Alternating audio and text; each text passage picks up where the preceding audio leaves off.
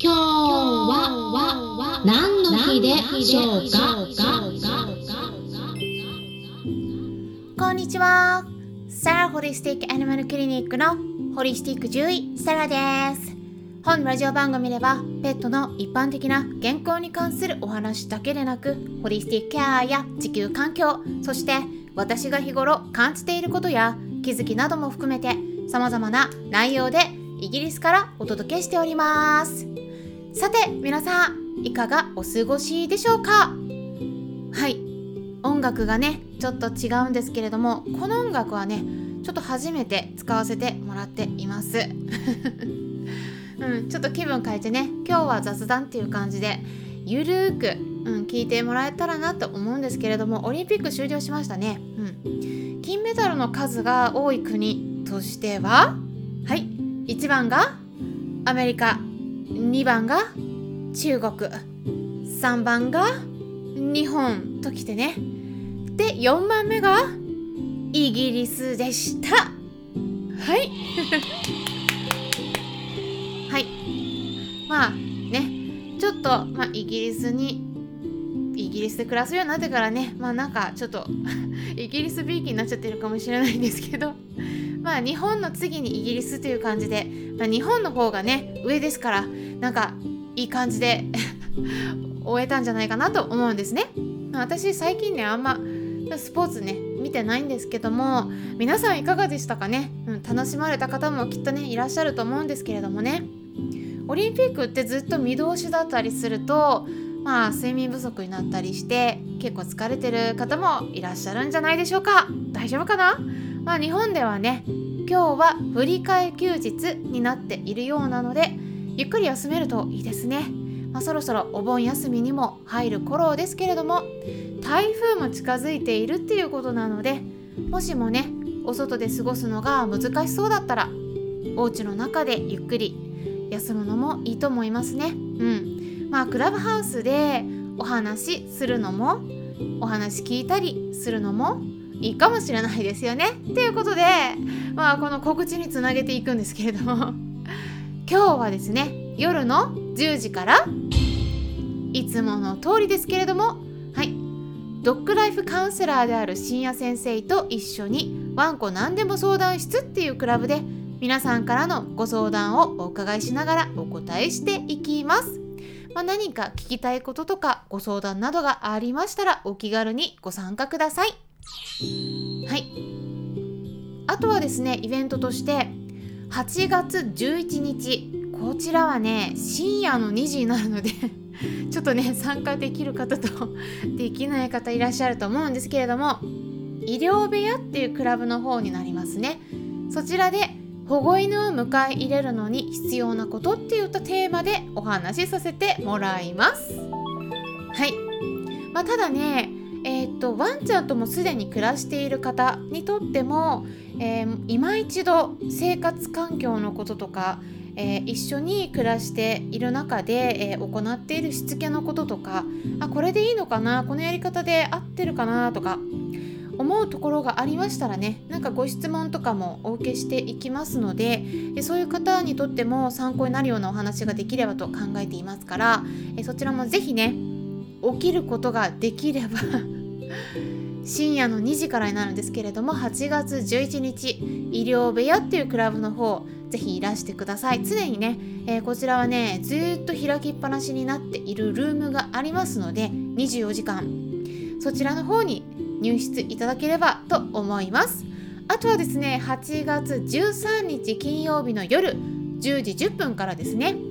えこちらはまだきちんとスケジュール立ってないんですけれどもこれはペットのホリスティックケアクラブの方でお薬以外の飲みダニフィラリア予防の方法についてお話しさせてもらいます、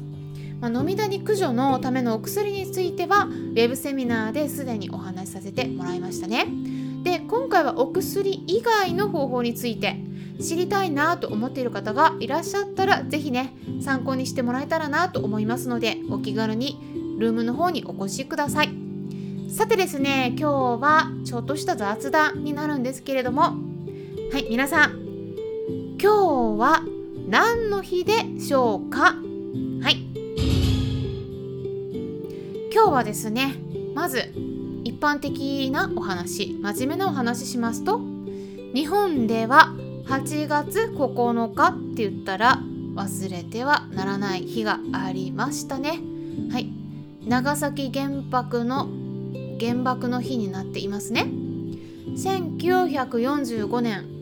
8月9日午前11時2分にアメリカ軍が日本の長崎県長崎市の上空から原子爆弾ファットマンを投下しました。でこの原子爆弾が人類史上において2回目でかつ実戦で利用された最後の核兵器であると言われています。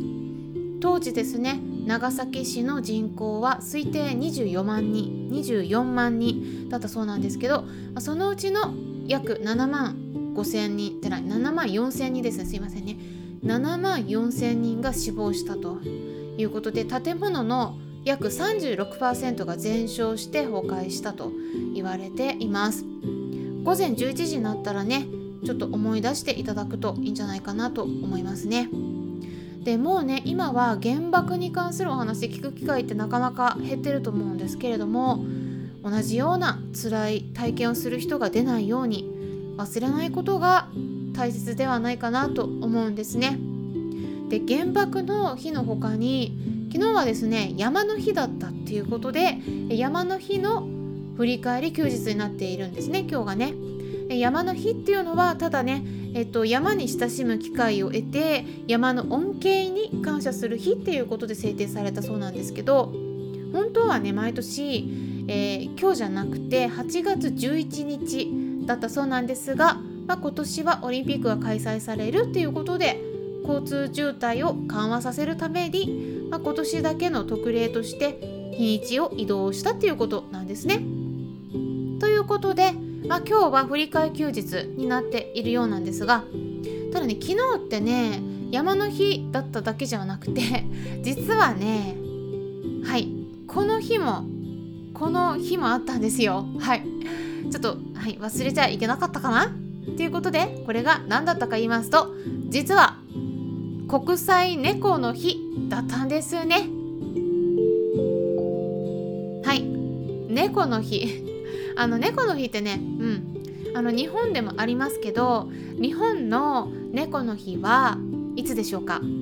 はい。これは違う日でね。にゃんにゃんの日ということで2月22日なんですよね。うん、8月8日の方はですね、えー、欧米特にイギリスの方で 決められている日で International Cat Day っていうことで国際猫の日、うん、で特にイギリスにベースとしてある猫専門家がたくさん集まっている団体である International Cat Care の方では昨日ですね Facebook の方でさまざまな猫専門の獣医さんたちが動画を通じていろんなレクチャーをしてくださるイベントが開催されていたんですよ。でその中でねあのいわゆるチークグッズとか、うん、あとワンちゃん用でもよくあるんですけどパズルフィーダーって呼ばれるものとか猫ちゃんのしつけについて叱った方がいいのかとかね。あとは関節炎のケアとかセニア猫ちゃんのケアの仕方、えー、環境のね生活環境の注意点とかね。まあ、いろんなテーマに沿ったレクチャーが聞けるようになっていたんですね。ただ日にち過ぎちゃったんですけど英語ですけど一応概要欄にリンク先載せておきますのでアーカイブの動画がね見れます。興味のある方はねチェックしてみるといいと思います。で昨日はねうちまあ猫2頭ね 一緒に暮らしてますけれども国際猫の日っていうことで、まあ、どうしてたかって言いますとまあちょうどね手作り食に混ぜている卵の殻を粉々にしてねサプリを作る日でもあったんですね。うん、まあ結構溜まってきてたのでいつも貯めてるんですけどね。あとはね鶏肉のジャーキーも全部与え与えて切れちゃってたんですね。うん、これも手作りのなんですけどでそれをねだからまとめてフードドライヤーに入れてで殺菌のためにね乾燥させていたんですね。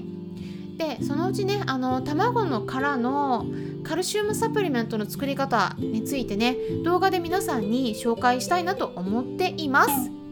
あちょっとこの音が早く入りすぎた。はい。この音 この太鼓の音ねあんまちょっと使わないんですけど今日緩めの話なのでちょっと入れてみたんですが。でねあの今日もねちょっとだけ動画撮影したんですけどね、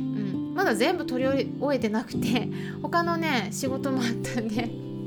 で、えスライド付きでね解説した動画も必要になってくるので、えそれもまたちょっと撮ったら、え、結構ね編集で時間かかるんですね、うん、たったの10分とかの短い動画でも編集するのに時間かかるんですね。なので しばらくお待ちいただけたらと思います。で、えー、鶏肉のねそのジャーキーもね